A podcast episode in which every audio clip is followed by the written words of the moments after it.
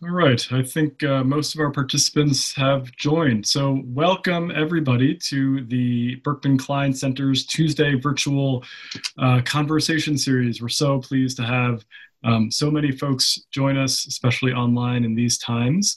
Um, and we're so pleased to welcome today Sandra Wachter, who I will introduce in a moment.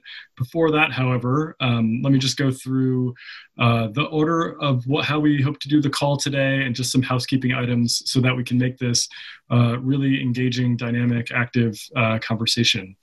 Um, so uh, first we'll go through the housekeeping items and um, uh, on that piece, Ruben, do you want to pull up the slide that you have for the housekeeping?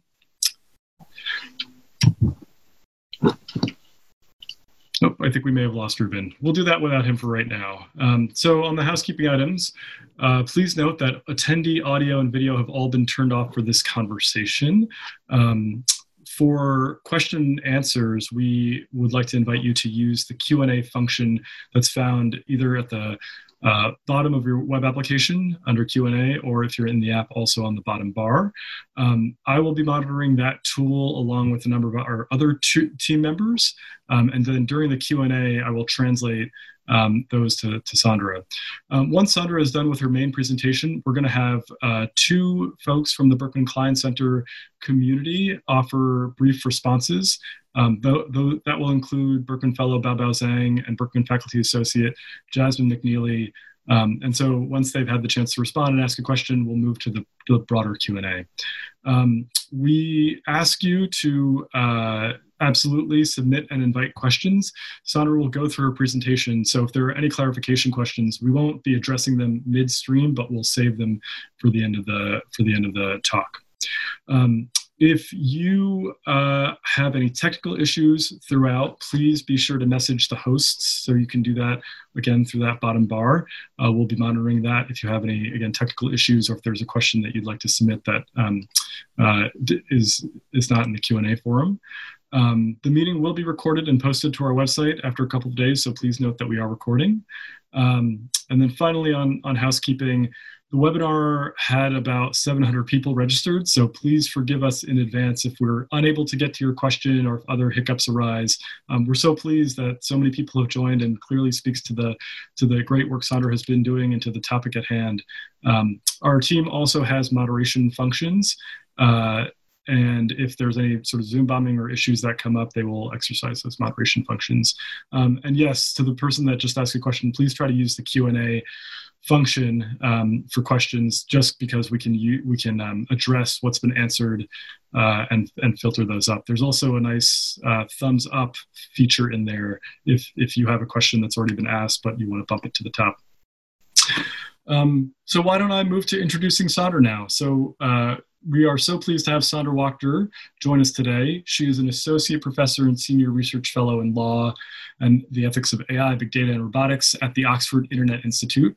She's also this semester, um, now virtually, a visiting faculty member at the Harvard Law School, teaching, I think, about three classes and doing a lot of work on AI and the right uh, to reasonable algorithmic inference. Her work spans so many different topic areas within the space of AI governance and AI policy, everything from the governance and ethical design of algorithms um, to open standards to opening up the uh, to opening up the AI black box, as well as enhancing algorithmic accountability, transparency, transparency, and explainability.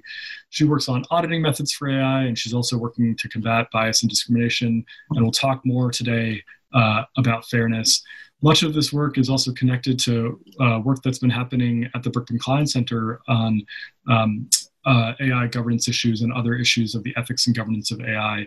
We um, have recently started a project called the um, AI Policy Practice that relates very much to the work, the work that she'll be talking about today in translating many of the ethical principles and principle statements that we've heard about from multiple sectors into practice and what this means in practice. Um, and Sandra's work is really exemplary of that. So we're really pleased to have her. Um, and I'm going to turn it over to her now um, to take over. Thank you. Thank you so much um, for the introduction. Can you hear me? Oh, okay. That's fine. Yep, we can hear you. Okay. Fantastic.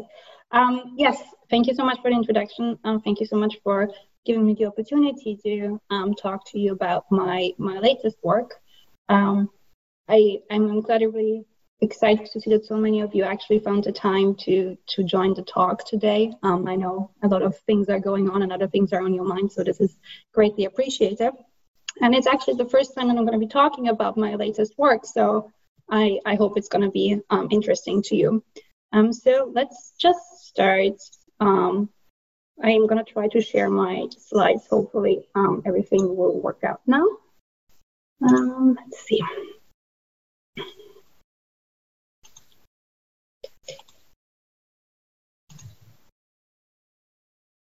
I hope that you are seeing my slides now.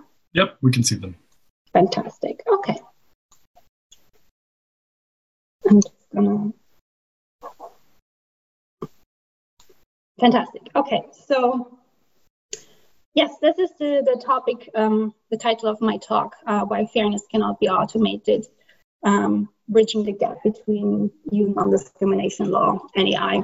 And as I said, this is the, the latest work that I have co-written with two of my wonderful co-authors, Brent Mittelstadt, who is an ethicist at the University of Oxford, and Chris Russell is a computer scientist at the University of Surrey. Um, and we have worked together in the past trying to open up the AI black box. And our current project is to look at ways to make um, AI um, fairer and um, less biased. If you're interested in that paper, it is publicly available on SSRN.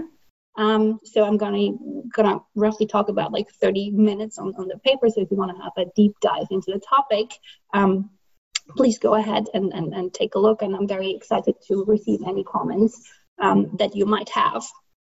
Um, yes, just a brief overview of the things that I would like to discuss with you today um, and hopefully have a nice discussion afterwards is the three sections that I want to address. The first is I will be talking about the parts of fairness that cannot, of AI fairness that can and cannot and should not be automated. Um, then in the second section, I'm going to contradict, contradict myself and talk about the aspects of fairness that should be automated. And in the third section, I'm going to talk about how we can square that cycle. Um, but yeah, before we actually start with that, I just want to give you a couple of examples on why um, I think we all should care about AI and fairness. I think most of you will already be very familiar with that topic. Um, you can hardly open the newspaper without reading anything on uh, without reading something on that topic. But just to, to tell you why I particularly care about this, um, here are a couple of things. Um, one of the examples is that, for example, if you're using AI, what that could mean is that if you're a woman, it could be lethal for you. Um, an interesting piece that was published um, this year in, in 2020 that relates to a health app and health app that is being used to diagnose patients and to give recommendations. And one of the recommendations of that health app is, um, yeah, you being diagnosed and then something is recommended to you. Um, one of the problems that we see is that uh, with health diseases in general, this has, has been traditionally seen as a male disease. Um, what does that mean? It means that the online apps that we currently have mainly run on data that is collected from men. So they work very well for men, but they are not really good for female. For female users, so what that means if a female user is then reporting, for example, having pain in her left arm or in her back, it could mean that the app is diagnosing this as a depression rather than a heart attack and is just recommending that the person is seeing a doctor in a couple of days, which could then be too late and actually quite detrimental for their life. Another example is that um, if AI is being used, it could mean that people of color are assumed to be criminals.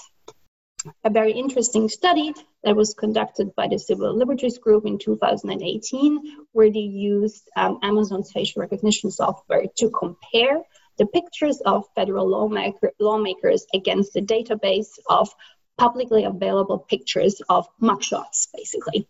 And they used the Amazon technology um, to match those pictures against each other. And what happened is that 28 lawmakers were um, labeled as um, criminals. The interesting part is that the software that's being used misidentified African American and Latino members of Congress at a much higher rate than white people. And keep in mind that software is actually being used by police departments and other organizations. The last example that I want to focus on is that if I is being used, what that could mean is that being gay is being equated with being a sex offender. Interesting um, article in The Atlantic in 2011 showed that if you downloaded Grindr, this could happen. So Grindr is a dating app like Tinder for um, gay people. And if you download that app, what could happen is that it also recommends you related or relevant applications. And one of those relevant and um, related applications is the sex offender search app. So that would help you to figure out if sex offenders are living near your neighborhood, which would help you to be uh, to protect you and your family. So those are just three um, examples that show why we actually need to care about AI and bias and fairness and why this is such an important field. So let's start with the first part that talks about uh, why AI fairness, unfortunately, cannot and actually should not be automated. After all of that backlash, what of course happens is that you know the tech community got worried about that and started asking very fair questions in the sense of yeah okay let's talk about what we can do to improve that situation. So the first question that um, a computer scientist asked the lawyer is well what is fairness? Tell me what fairness means. And the lawyer would say well fairness we don't even have that concept. I, I can't tell you anything about that. We have something that is non-discrimination law, which is probably the closest thing that you're looking for. Then the computer scientist would ask, okay, well then tell me what discrimination means. And the lawyer would say, well, it depends. And the problem is it depends of a lot of things. And I want to walk you through all the things that it depends on and show you how contextual it is and how hard it is how hard it is to automate something like fairness or discrimin or bias discrimination. Just a very quick overview of how non-discrimination works in the European Union. Uh, typically, we have two types of discrimination that we want to prevent. We have direct discrimination and indirect discrimination. Direct discrimination means that you are being treated less favorable based on a protected attribute. Um, for example, that could be I'm not giving you the job because you're a woman, direct discrimination, which will be illegal in most cases um, less likely to happen, obviously, um, because nobody will uh, admit to that fact. More interesting is the idea of indirect discrimination. So that means that the seemingly neutral provision criterion of practice that is applied to everybody um, poses a particular disadvantage for a protected group when compared with other people. That sounds very abstract. What that would mean, for example, is um, if I told you that I'm only hiring people that have short hair. You know that hair is not the same as gender. Therefore, it's not direct discrimination. You're not using gender to discriminate against people, but you will understand that it could have a significant effect on women because, on average, they have longer hair. So that's the idea of direct, indirect discrimination. Um, the second thing I just want to briefly touch on is that the scope of non discrimination law is quite scattered. Um, in general, we have three different um, groups that we are protecting. We have the group of ethnicity, we have the group of gender, and we have the third group consisting of religion, belief, disability, age, and sexual orientation. And depending on what group you're looking at, the scope of protection will be very different. So we have the most protection when it comes to ethnicity. We have the least protection when it comes to religion, belief, disability, age, and sexual orientation. That is all a bit complicated, I know, and I don't have to remember that. I think the easiest thing is just to show how those concepts translate into practice and how hard it is to apply those concepts in a in a meaningful way. So let's just take a toy example here. Let's just say um, there's an interesting job advertisement that you see. Um, somebody's looking for a chef in a restaurant. Very fancy, fantastic job in a fancy restaurant, um, dream job. The only caveat is that it says in the job advertisement that you are required to eat pork. So if you hear that, the immediate thing is that your gut will tell you, well, there could potentially be discriminatory effects for particular groups. What could happen is that you could say, well, um, it could potentially be direct discrimination. If you think about, for example, a Jewish community um, that cannot or are not eating pork, this could be directly affecting them. So you could say that, you know, um, it's so close to Jewish tradition and to Jewish culture um, that saying that you need to eat pork could be direct discrimination against Jewish people. Or you could say, well, it could be, it's actually not that close to Judaism, but it could be potentially indirect discrimination. It's a neutral provision. Everybody has to eat pork. It applies to everybody equally. Um, but you are having a hunch that it will disadvantage Jewish people more than others because they cannot eat pork. So the question is is it direct or indirect discrimination? And the answer is it depends. It depends. Um, it depends on the context. It depends on the case. It depends on the member state. It depends on the courts. So there's no right or wrong answer just by using that toy example. However, let's just go with indirect discrimination because that is the type of discrimination that is more likely to happen when we talk about AI systems. The second thing that you need to um, take into consideration when you're bringing a claim is um, proof.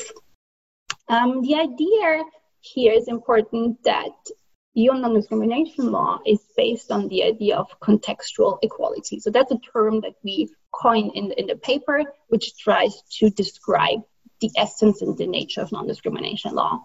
Um, what does it mean? Contextual equality means that it is based on the idea of comparison and context. There is no such thing as fairness as a standalone right.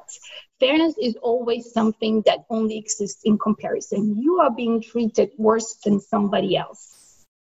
Therefore, comparison, whether or not this discrepancy, um, this disparity is justified, will depend on the context. Therefore, contextual equality. Those three concepts, again, are highly contextual. One thing you need to show that you are suffer disadvantage and you need to find a comparator. So let's go through those um, three key requirements using our example from the restaurant. Okay, so we are claiming that having that job requirement, having to eat pork, could actually be problematic um, for people of Jewish faith. So, in order to be protected under non-discrimination law, you need to claim that you're part of a protected group. And here's the first hurdle. Judaism, does that fall under the protection of ethnicity or religious beliefs? Um, that might sound odd, but that is exactly one of the biggest things that you need to take into consideration. That the definition of ethnicity and religious beliefs are highly contextual and regulated in the member states. Some of the member states think that Judaism is actually ethnicity, others think that Judaism is religious beliefs. And this is important because, as I told you, depending on which group you're looking at, different levels and different standards of protection will apply. In general, religious belief is less protected than ethnicity, so it does play a role. But this is not the only example. Those um, different types of protections, you will find that in different contexts as well. For example, transgender.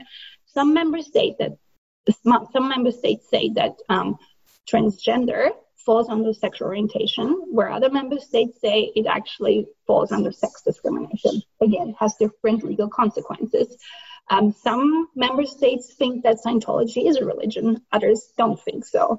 It is not really clear how you define ethnicity either. Some people say um, just using the word black is something that refers to ethnicity. Others say that is not what constitutes an ethnicity.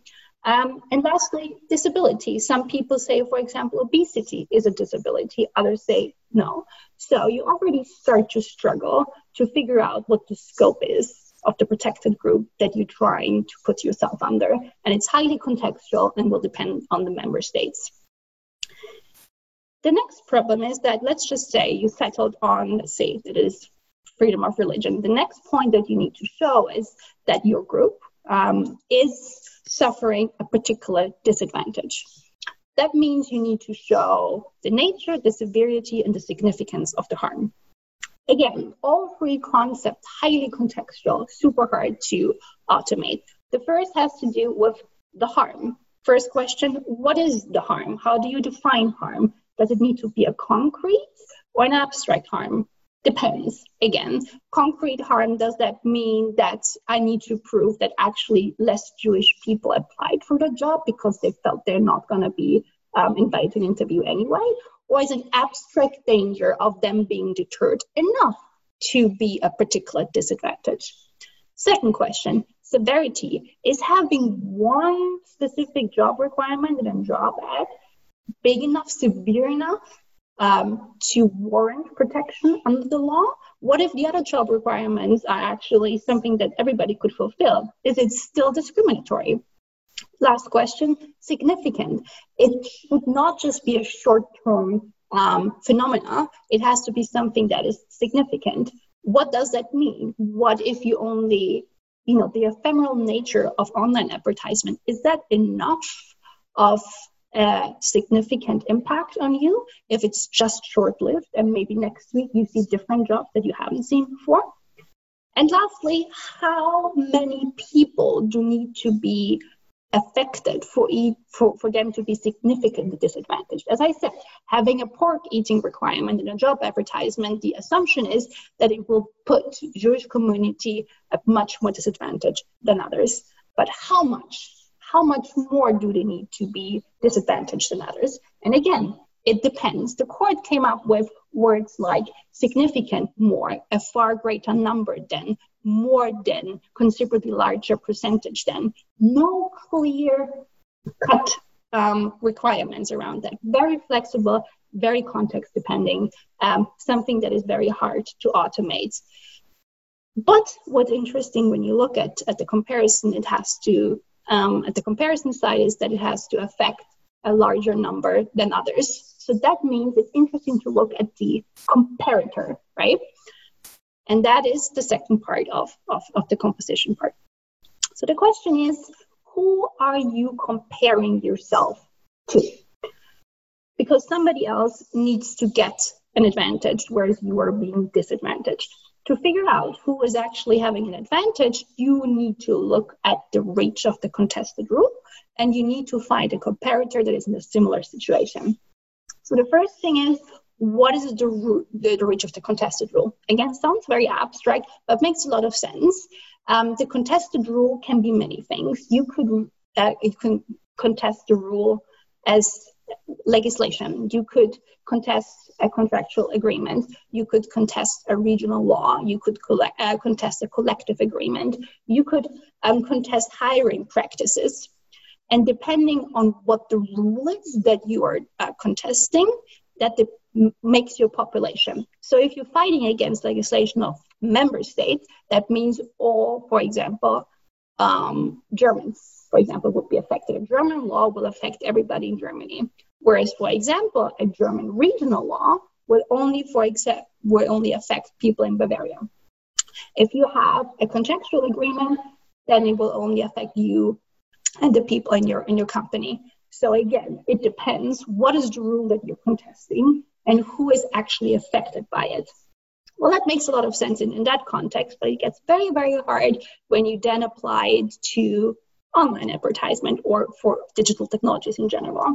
For example, what is the reach of online ads? What is the reach of Google? Who is affected by Google? You could make an argument and say, well, Google is global.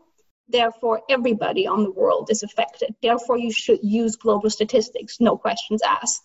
You could also make the argument and say, well, actually, I'm not trying to target everybody on the planet. I'm only trying to target a specific region.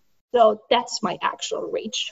You could also make the argument and say, well, everybody who sees the job advertisement is affected by that rule. Or you could say everybody who applied for that job.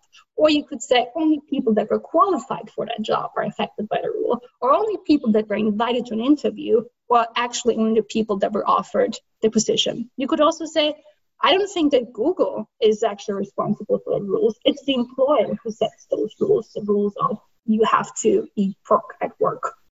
Again, there is no clear cut answer. It depends. Once you have figured out the global rule, the other thing that you need to find is somebody, as I said, that is treated better than you. And that can be a quite um, important task. What you need to prove is that other people are being treated better than you, and the only difference between you and them is your religion. So that means the pool of people who actually can live with the pork eating rule is much greater. So we identified the Jewish community as potentially um, disadvantaged. But if you think very closely, it could also affect the Muslim community. Well, the question now is if it's Muslim, the Muslim, the Jewish community, is either of those actually significantly affected? I don't know. And what about vegans, for example, right? Vegans or vegetarians? There are discussions around whether vegan, veganism and vegetarianism is seen as a belief, an ethical belief. So that could mean that your pool of people that you thought that actually have an advantage is getting smaller and smaller because actually it's a lot of people that are being affected by that rule. It's the Muslim community, it's the Jewish community, it's vegetarians, and it's vegans. So again, who are you comparing yourself to? Which again backs a further question of do you, you know, do you need to find an abstract comparison? Do you need to find a concrete comparator? The law said, the jurisprudence says it depends. Sometimes the court says, yes, you have to find somebody concrete. Sometimes they say it's absolutely okay to be abstract.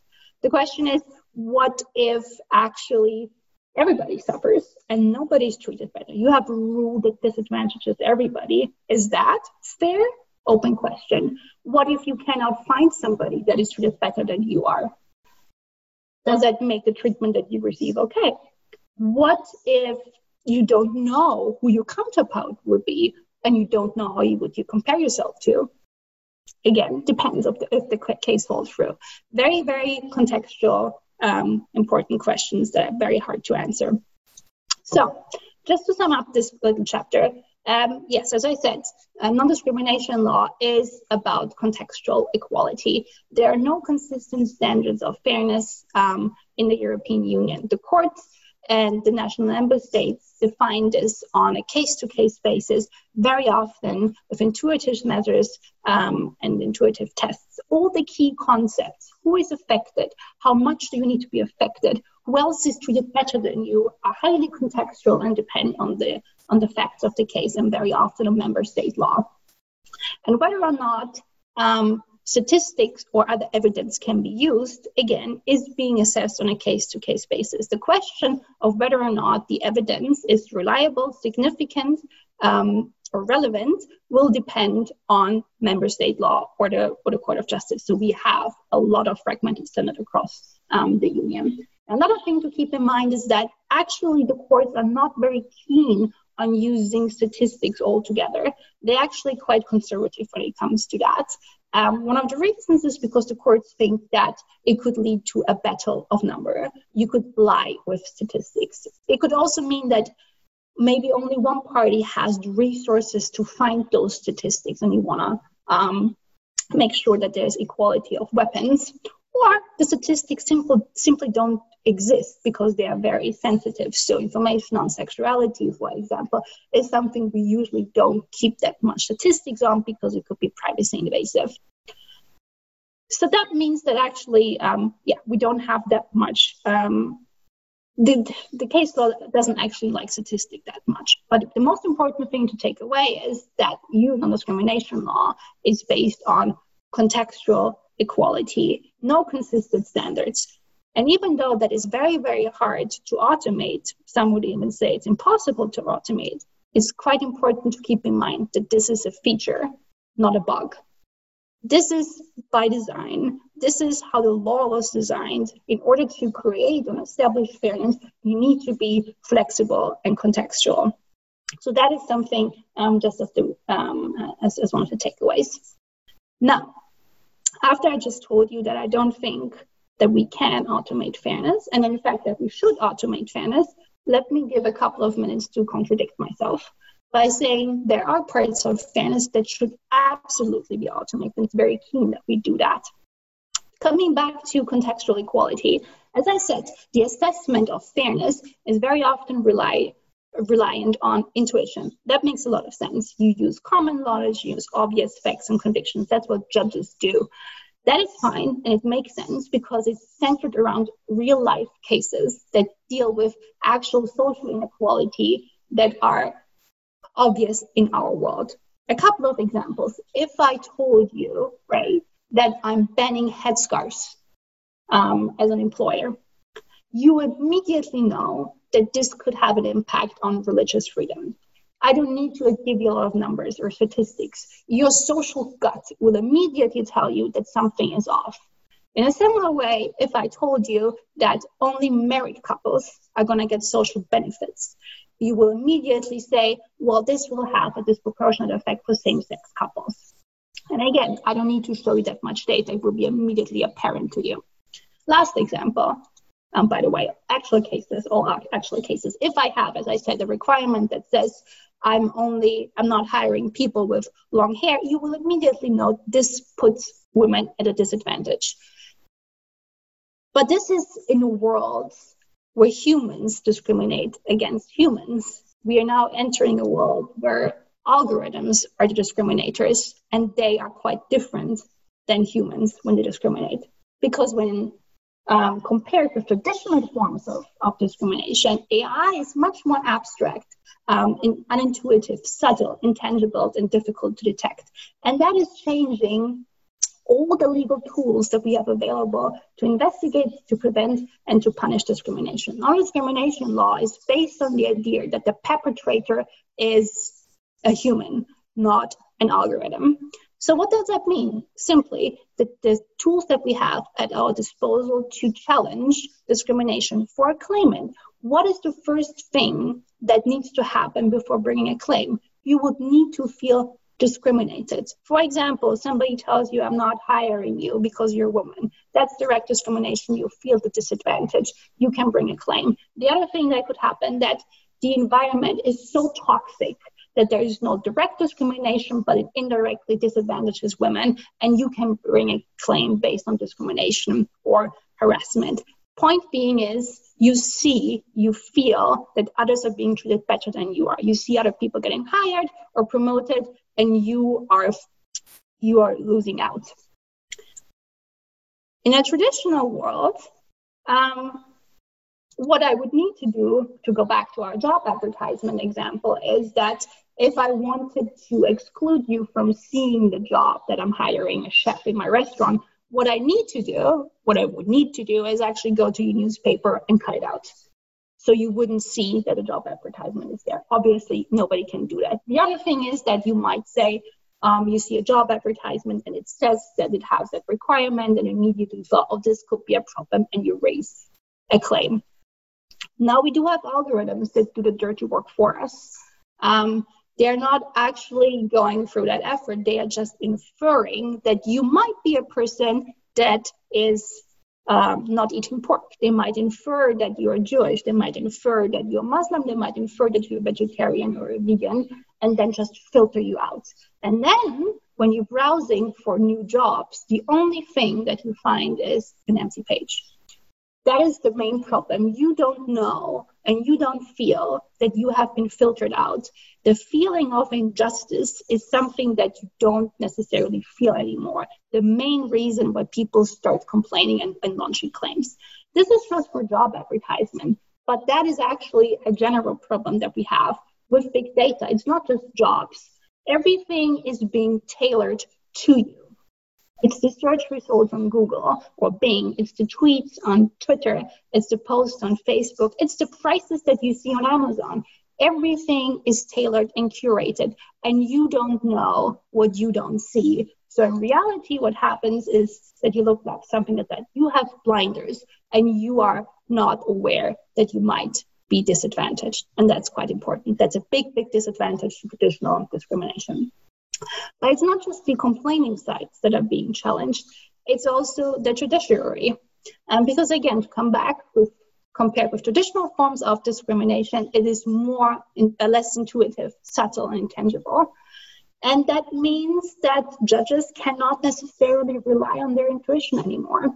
That in, unintuitive bias data could cause problems and that new groups might emerge that are being um, mistreated and where the law doesn't offer protection. To give you an example,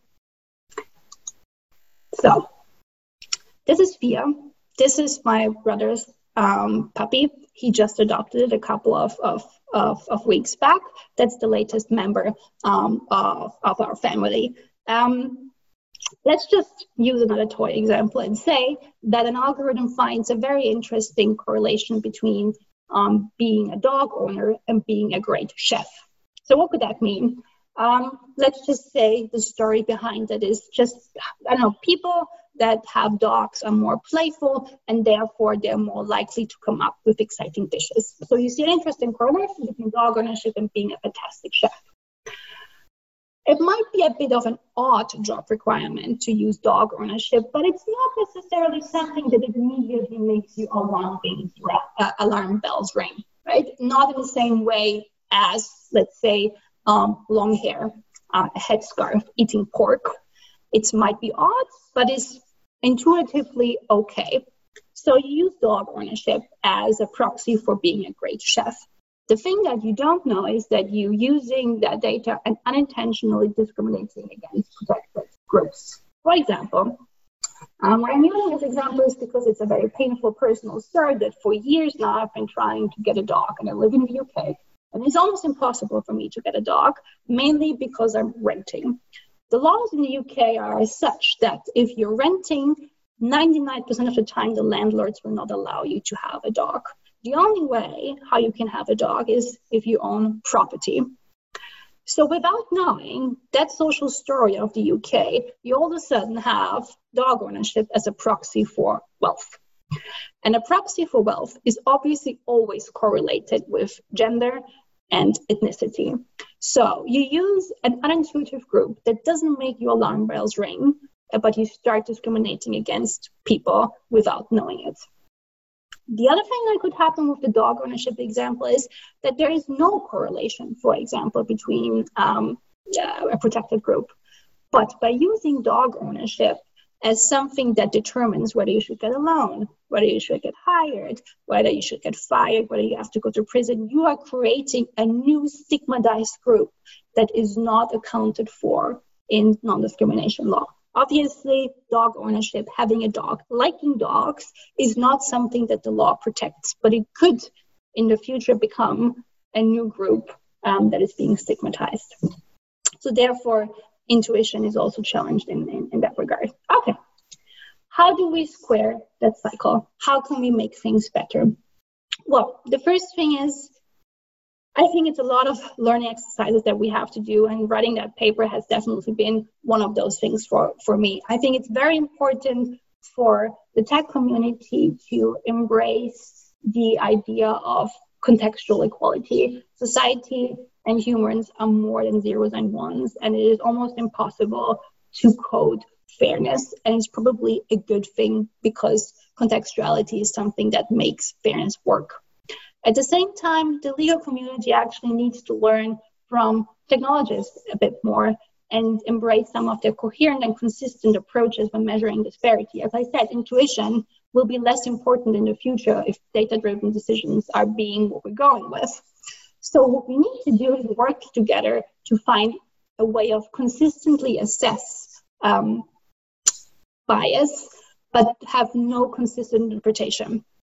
So that means come up with a statistical test that allows you to assess whether something happened without taking away the agility that the judiciary actually needs. So we have been talking about what kind of tests we should actually use or suggest um, to to bring that that bring those two disciplines together. And we looked at uh, the statistical tests that the fairness community is is developing. It's very hard to map it to what the case law wants because as i said the case law is very incoherent and inconsistent um, so it's not quite easy to find something there two types of tests that are somehow semi related to what the court has been doing in the past are negative dominance and demographic disparity However, both of those tests are actually quite problematic when it comes to um, data driven decision. So, as I said, um, the idea of indirect discrimination is that one particular group has to be more significantly affected um, than others. So, example, of you know, the Jewish community being affected by pork eating requirement in, in a job advertisement. Negative dominance is kind of looking at that. It is looking at the disadvantaged group and is figuring out if one protected group, let's say Jewish community, makes up the majority of that group. And if that's the case, um, then it would be flagged as potentially discriminatory. So the problem here is, though, that even though that test makes a lot of sense in the world without algorithms, because you have that social narrative that immediately tells you that something iffy is going on, it might actually be very problematic if you scale that up for the protection of minority and intersectional um, discrimination. Because if you look at, for example, uh, minorities, it would be very hard for them to actually um, jump over the 50% mark and it wouldn't be flagged up as discriminatory. And in the same way for intersexual discrimination. Or you could also do something what we coined as divide and conquer. You just come up with a reason to create groups and subgroups, for example, black women, white women, Asian women, and neither of those groups actually jump over the 50% um, mark. But in total together, they would be um, over the 50% mark. So strategic grouping could make it look like that not that non-discriminatory things are going on when it's actually quite biased. So that is not a good test to use um, uh, for a judiciary.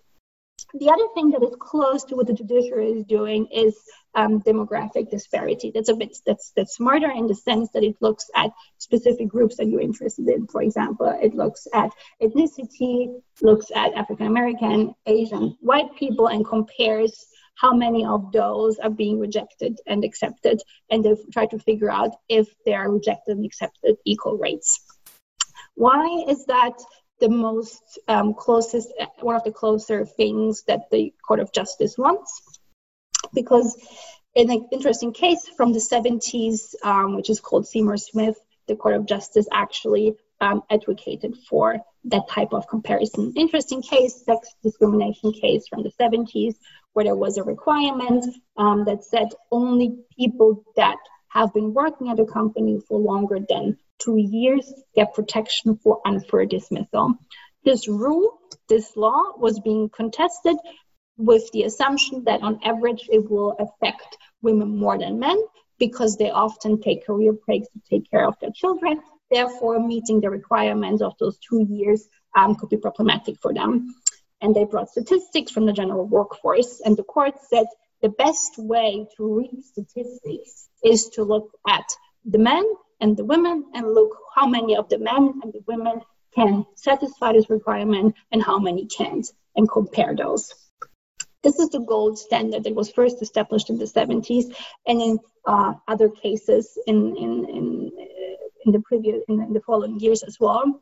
But the problem again is that the court does not follow its own advice quite ironically, in that very Seymour Smith case where the court came up with that gold standard, in the end, it didn't follow through with that and used a different measure.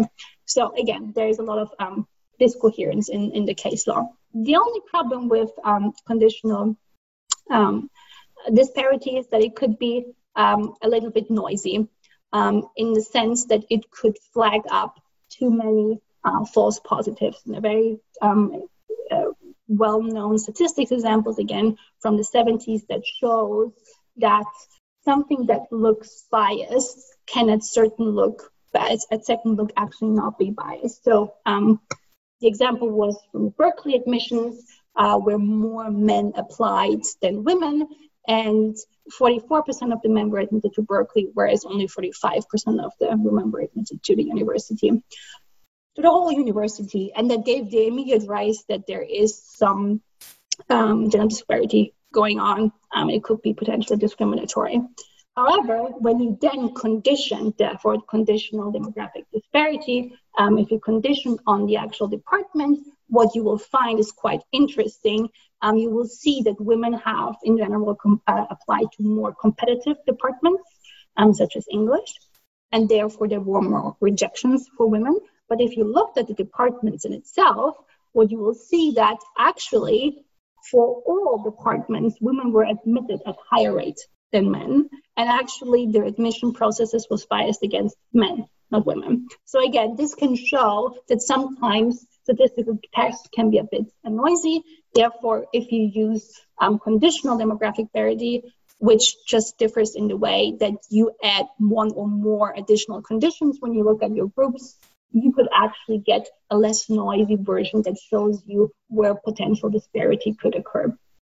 So let me sum up to say that what conditional parity does and what it doesn't do. I would like to see conditional parity to understand something akin to a treasure map. Um, it's a treasure map that shows you where to look, but not what to think. The, um, the treasure map does not answer the very important contextual questions, such as did illegal disparity occur? Was it justified? What's the scope of a protected group? Um, what's my comparator? Was the damage severe enough to warrant a claim? All those things are contextual. All those things are reserved for the judiciary and is not something that can be automated. The thing that conditional um, demographic parity does is it's removing the blinders of intuition. With all the examples that I showed you, intuition will be less important in the future, and it's just removing them and showing you where you can look. It warns you of the dangers, it shows you where to look, but it doesn't tell you uh, where to think. And this is important because humans discriminate differently than algorithms. So let me conclude just with um, three things. Um, yes, the free free lessons that um, I, I, I have here is that we have to keep in mind that uh, AI fairness, part of it cannot and should not be automated. And this is something that computer science really needs to learn from law. Um, we are more than zeros and ones, and contextuality is a feature, not a bug. At the same time, the legal community needs to understand that if we use data driven decision, more coherent ways to assess bias are needed because the traditional intuition might just fail you in the future. And our idea of conditional demographic parity would allow us to bring some agility to computer science and a bit more cohesion to the law. Thank you. Great. Thank you so much, Sandra. This is usually the part where we clap, so I'll give you a little clap from home and hope that other folks are doing that as well. Um, so I want to go ahead and invite our two respondents to um, be unmuted, Bao Bao Zhang and Jasmine McNealy. And while they're going ahead and doing that, thank you all for all the questions you're submitting through the Q&A. I would certainly encourage you to keep um, to keep submitting uh, through that. I know that our time extends until 1:15 if we want to go that far. And so once Bao Bao and Jasmine offer some brief responses, we'll start going through the the questions, and they've been all, all really terrific so far. So I know Sandra can maybe take a skim as well at some point, but uh, but I will um, translate those after uh, Bao Bao and Jasmine give their responses. So Bao Bao, now that you're on, why don't we have you go first and offer a first response? Thank you so much, Sandra, for your great presentation. I also really enjoyed reading the paper, which I recommend that uh, if you're uh, if you enjoyed this presentation, I highly recommend you also read the paper that's available on SSRN. Um, so I have sort of two comments that I want to make, um, and I hope it will be useful feedback as you continue to work on this paper. Um, the first sort of comment I have is regarding conditional demographic disparity, which you talked about at the end. And one of the concerns I have with using that as a test is um, we can contest what uh, variables to condition on when you uh, when you're doing an evaluation. And as you see in a lot of social science research, economists, political scientists, sociologists, when they run a model with different types of uh, variables, conditioning on different kinds of variables, you get out very different results. And my concern is when you're uh, when dealing with a, a, court case, the two sides could, you know, then it becomes a battle of numbers depending on what specific example there conditioning on a variable is problematic. Um, a lot of times when you're making causal claims, you don't want to condition on a variable that is an outcome of uh, the independent variable. For instance, uh, let's consider admissions to an elite high school. Uh, this is an actual problem in, uh, in New York City where uh, to enter elite high schools, students would need to take a test. But we know that, so there's great racial disparity in admissions.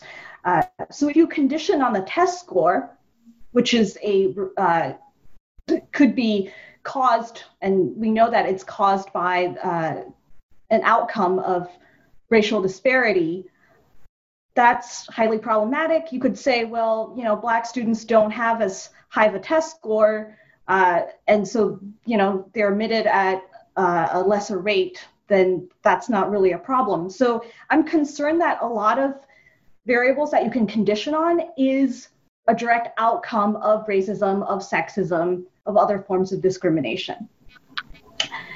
My second comment is on um, the idea whether it's actually easier to audit algorithmic discrimination versus ones caused by humans, whether that's uh, an individual or as part of a bureaucratic process. Um, there's some technologists who argue that if you're trying to run an audit experiment on, you know, a bunch of employers advertising on Craigslist or newspapers, that's actually a more costly field experiment to run uh, where it requires more resources than directly auditing a algorithm. And I'd just like you to uh, respond to that. Uh, I, I, know this is sort of a controversial statement, but um, some social scientists have made that argument where it's harder to probe into the biases of a human mind or a collection of human minds than to probe into an algorithm. Thank you so much for your presentation and your paper. Thank you, thank you so much um, um, for for a comment. I'm, I'm very excited to hear that you um, uh, like the paper. Um, I anticipated that people will have a problem with the conditional part of it because it, again, it doesn't solve the problem that people want to solve. Um, it is also a problem that is not ours to solve probably because I think we actually have to make peace with the fact that what you condition on is something that is highly contextual, it is political, it is cultural, and it's not something that you can automate preemptively. And it's definitely something that um, developers should do. Um, so that's it is more in favor of supporting the idea of what the law actually wants, and the law wants to be agile. However, I get your point that certain types of tests, for example, test scores, are extremely discriminating against groups. We, we know that, for example, looking at um, rates in math, if you just look at those, um, on average, women will be uh, have, having worse grades than men. That's not because they're not capable of doing that, but there's a social inequality. For example, they don't have the good tutors, not being encouraged, and all of that. That's the social injustice that happens with that. What we're doing, it is not for um, if you have that, then you need to change the rule, right? If you see that that rule is disadvantaging people, you need to change it. The test that we are proposing is not there to figure out if the rule is good. It is showing you how it's disadvantaging certain people and whether or not you are okay with that disparity. If you say, this is just how the cookie crumbles and this is social inequality that we have to accept, or whether you see this as a starting point to intervene with policy, that's something for the judiciary to do. The only thing that we want to do is try to show um, different views of how you can see it and let it be decided by a judge, if that makes sense. Whereas at the moment, I feel like you only see half half of the truth. Um, that's for the one point. The other point, sorry, could you remind me? It was about humans being more or less biased in algorithms. Sorry. Oh, um, it's about uh, so um, econ- some economists have done audit studies where they try to see if there's racism in uh, hiring, and they basically send out a bunch of resumes yeah. to a bunch of employers, and that's somewhat costly to do uh, yeah. as an audit study. And they argue that if if there's a central algorithm that you can audit, that it would it would take less resources to audit the algorithm than to audit a number of employers. Uh, in some ways, it might be easier to detect bias, to detect the mechanism of the bias in the algorithm than to have to study, you know, a thousand employers, and we don't really understand how the human mind works. Well, I mean, both are not independent from each other, right? The algorithm, where the algorithm finds its bias from, is because people are biased. It's not creating its own biases. So I think you can see them distinct um, from each other. Um, they are connected. Like um, an algorithm doesn't de- like exist independent from um, for, from society. Um, whether or not it's easier to audit algorithms, I mean, it's two questions. Is it technically easier? I don't know. Maybe. Is it less costlier? I don't know. Maybe. Um, the, the main problem is that it's, I think that algorithms can be used to be, um, if you don't do anything, it's going to make things worse. If you intervene, it's going to make things better. But the problem is that in order to do so, you would need to actually put resources into doing that.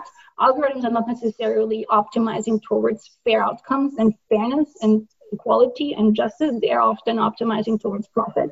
So um, you would need to put in resources to scale that back and nudge it in a in a way. Um, so I think it will be costly probably on both sides. And um, I don't think you can think one independent from each other because one informs the other anyway. thank you so much for that. And um, to the to the first point that you were responding to as well, I'm seeing a lot of questions in the Q and A that relate to that. So we, we might circle back to that um, in, in more depth during the Q and A.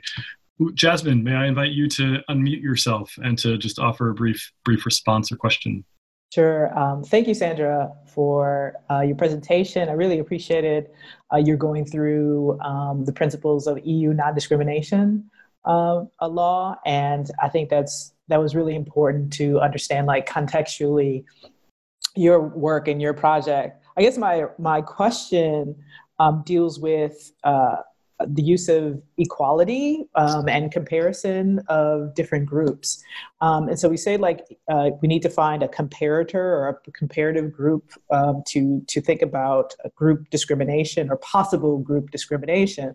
I wanted to know like if if we want to know about equality or if we want to know about equity, because it seems like the Seymour Smith uh, case kind of goes to equity, kind of looks at history of certain groups, but also I want to know like how does equity um, as a contextual thing, which places groups within like context context historically, like uh, historically women in uh, admissions in certain fields perhaps have faced discrimination, or historically um, certain uh, ethnic groups were discriminated against in, in particular contexts. Where does equity um, come into the picture of thinking about not just having algorithms or, or algorithmic decision making make equal or possibly equal uh, uh, decisions, but also for those same algorithms to take into account that certain groups historically or within certain contexts are you know more impacted or have been more impacted or whatever the case may be. So that's part of the question. But then also where does um so we're talking about like possible statistical tests for courts to use um, to think about evidence. Where does um, the qualitative come into play when thinking about these statistics that we get back. And people want to use statistics because you know numbers right? Um, yeah. where does the qualitative come into play and help us interpret or help us um, refine uh, reimagine do something about algorithms that may be making these discriminatory uh, decisions Thank you. I think they're both very fantastic questions, and both of those questions have um, accompanied me for, for the last year or so. So I'm very grateful that I get to talk about this um, now.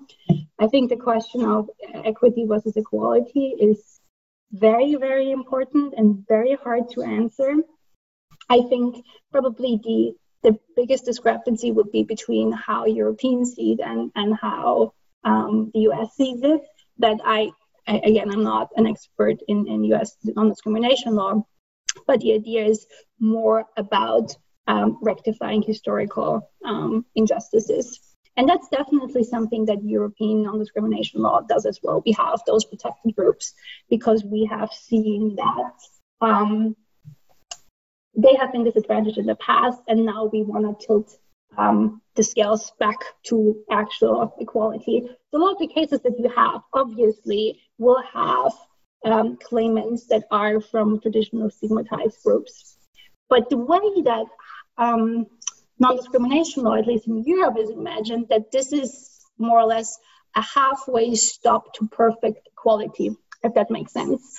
A lot of the cases that we have right now are trying to rectify the, the, the problems that we had, but what we're trying to do is actually establish equality for all.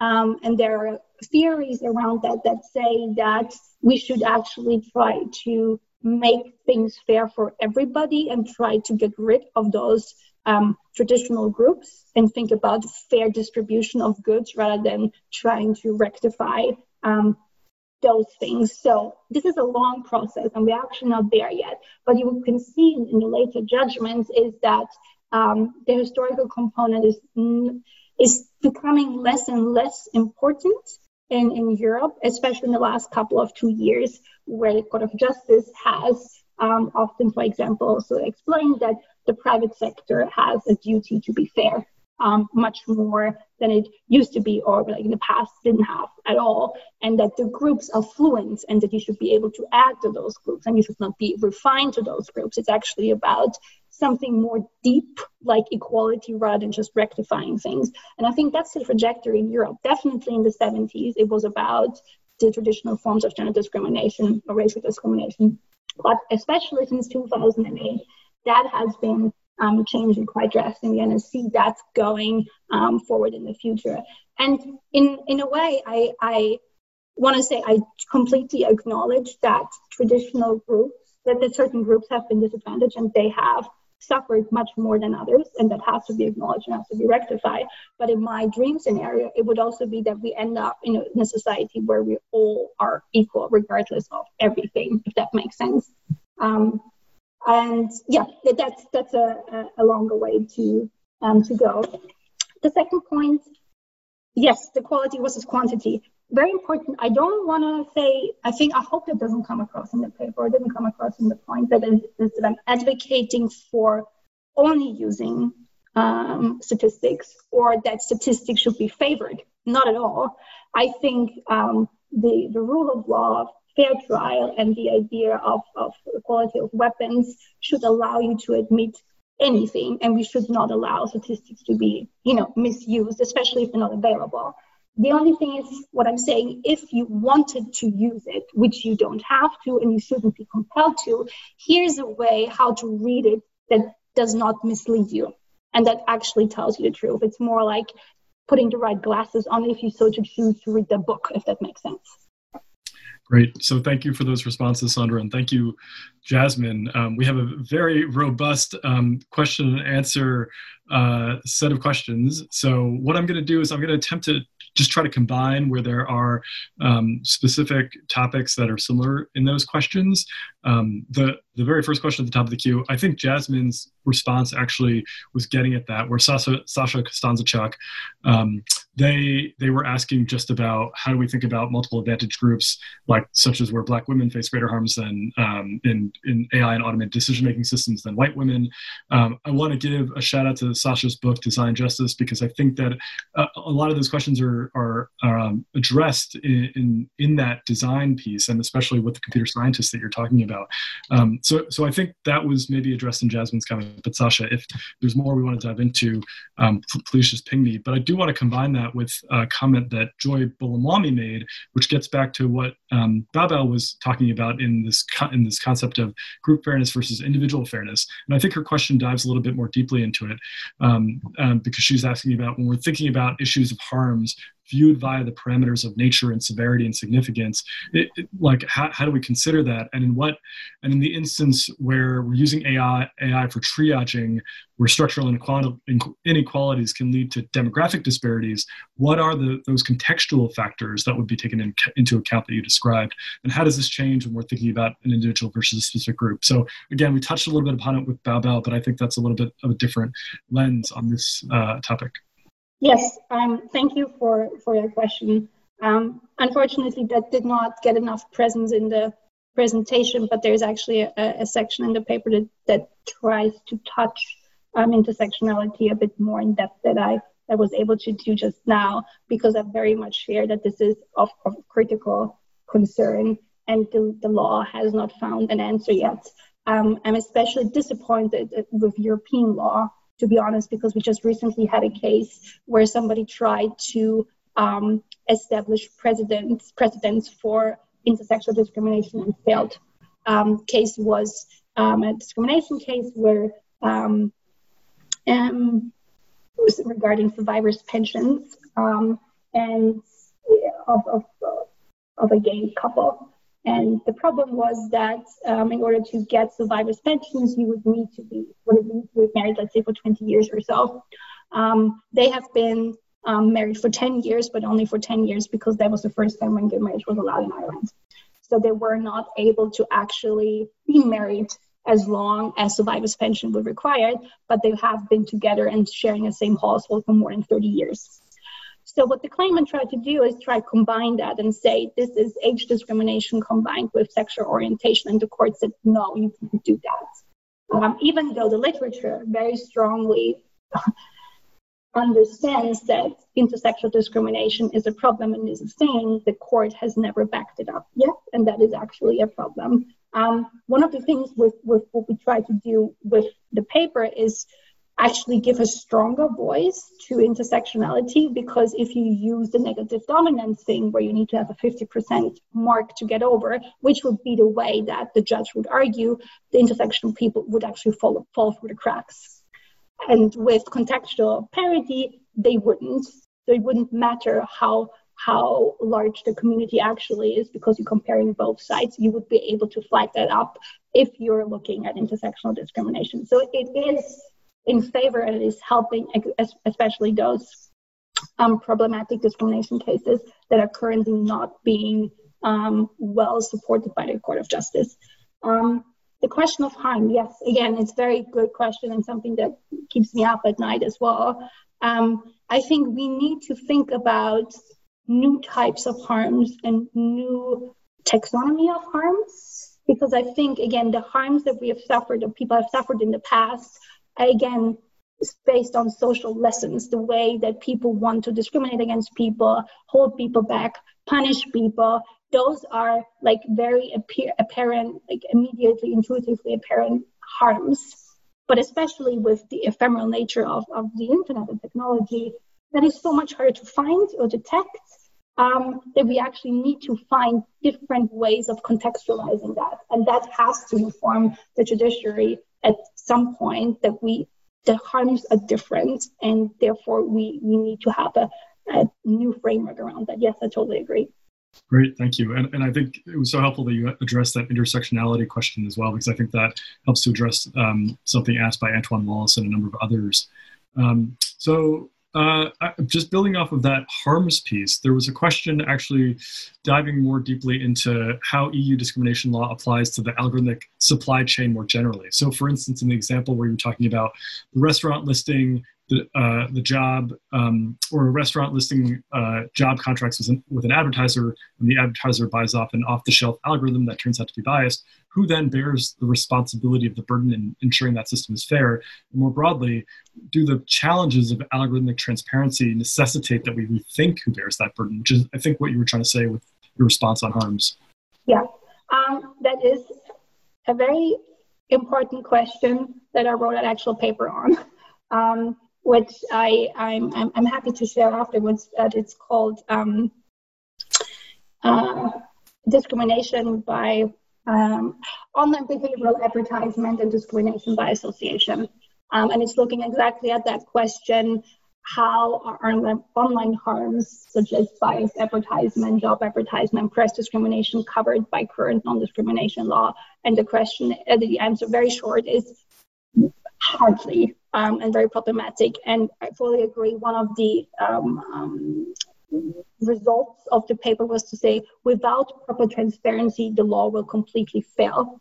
Um, and the question of distribution of liability is completely um, is not has not been quite decided yet. Um, but yeah, that's that's a whole 17 pages that I, I I I wrote on that that I'm very would love to share and get get notes on that as well because it's such an important question. Great, great. Um, so I know we're coming up on time, so I'm going to ask one last uh, set of questions just that were posed in the Q&A.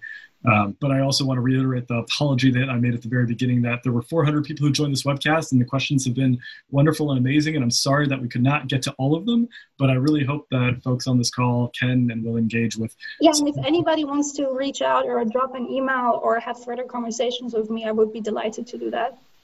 So the final question I was just going to ask is related to um, how do we codify and what do we what do we do next? So um, how do you think about attempts like, say, the Bertelsmann AI ethics label, VCIO, to certify or label AI systems? Are they feasible? Will there be state certifications for AI systems?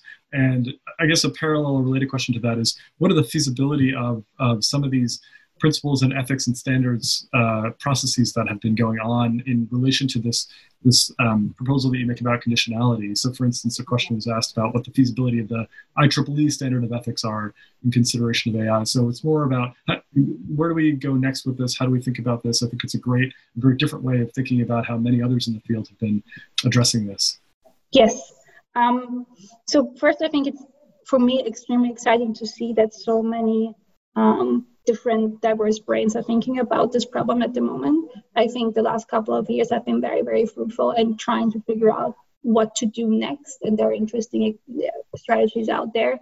Um, I think we're not quite um, there yet. There is um, still room to debate. Um, uh, because I think we we jump into the solution question too early before we actually, you know, talked about the very important actual question is, you know, what what is the what's the what's the end result? What is the thing that we actually what we what are we marching for? Um, that is the, the fundamental question that we need to answer first. Do I see technology as something that is making things faster and quicker and more efficient and cheaper? Or do I see this as an opportunity to actually empower disempowered communities and make sure that the, um, the, the wealth divide gets narrowed? That's the fundamental question. And that's, you have to decide whether, what's the role of tech in that? And once you have to decide that, then you can think about frameworks and guidelines and laws and all of that that are in service of that compass that leads you. And I think at the moment we don't even have clarity what our compass yet is. Once we have that, and I'm obviously, um, for me, it is there to make the world a better place. It's not just to make things faster and, and, and cheaper. It is to make the world a better place. And then the question is, what does a better place means and how can we ensure that it's actually being followed? A lot of the attempts that we have, like for example, enforceability, um, it's very often based on principles and codes of conduct and ethics, and with very little oversight, um, with very little knowledge if people are actually following those guidelines, with very little um, ramifications if they don't. And I think there is um, a lot that we probably need need to work on. So yeah, it's a question of what do we want, what do we expect of tech, and how are we going to make it work? Um, and I think to answer that question, you really need a very wide and broad set of different people to think about that very hard together.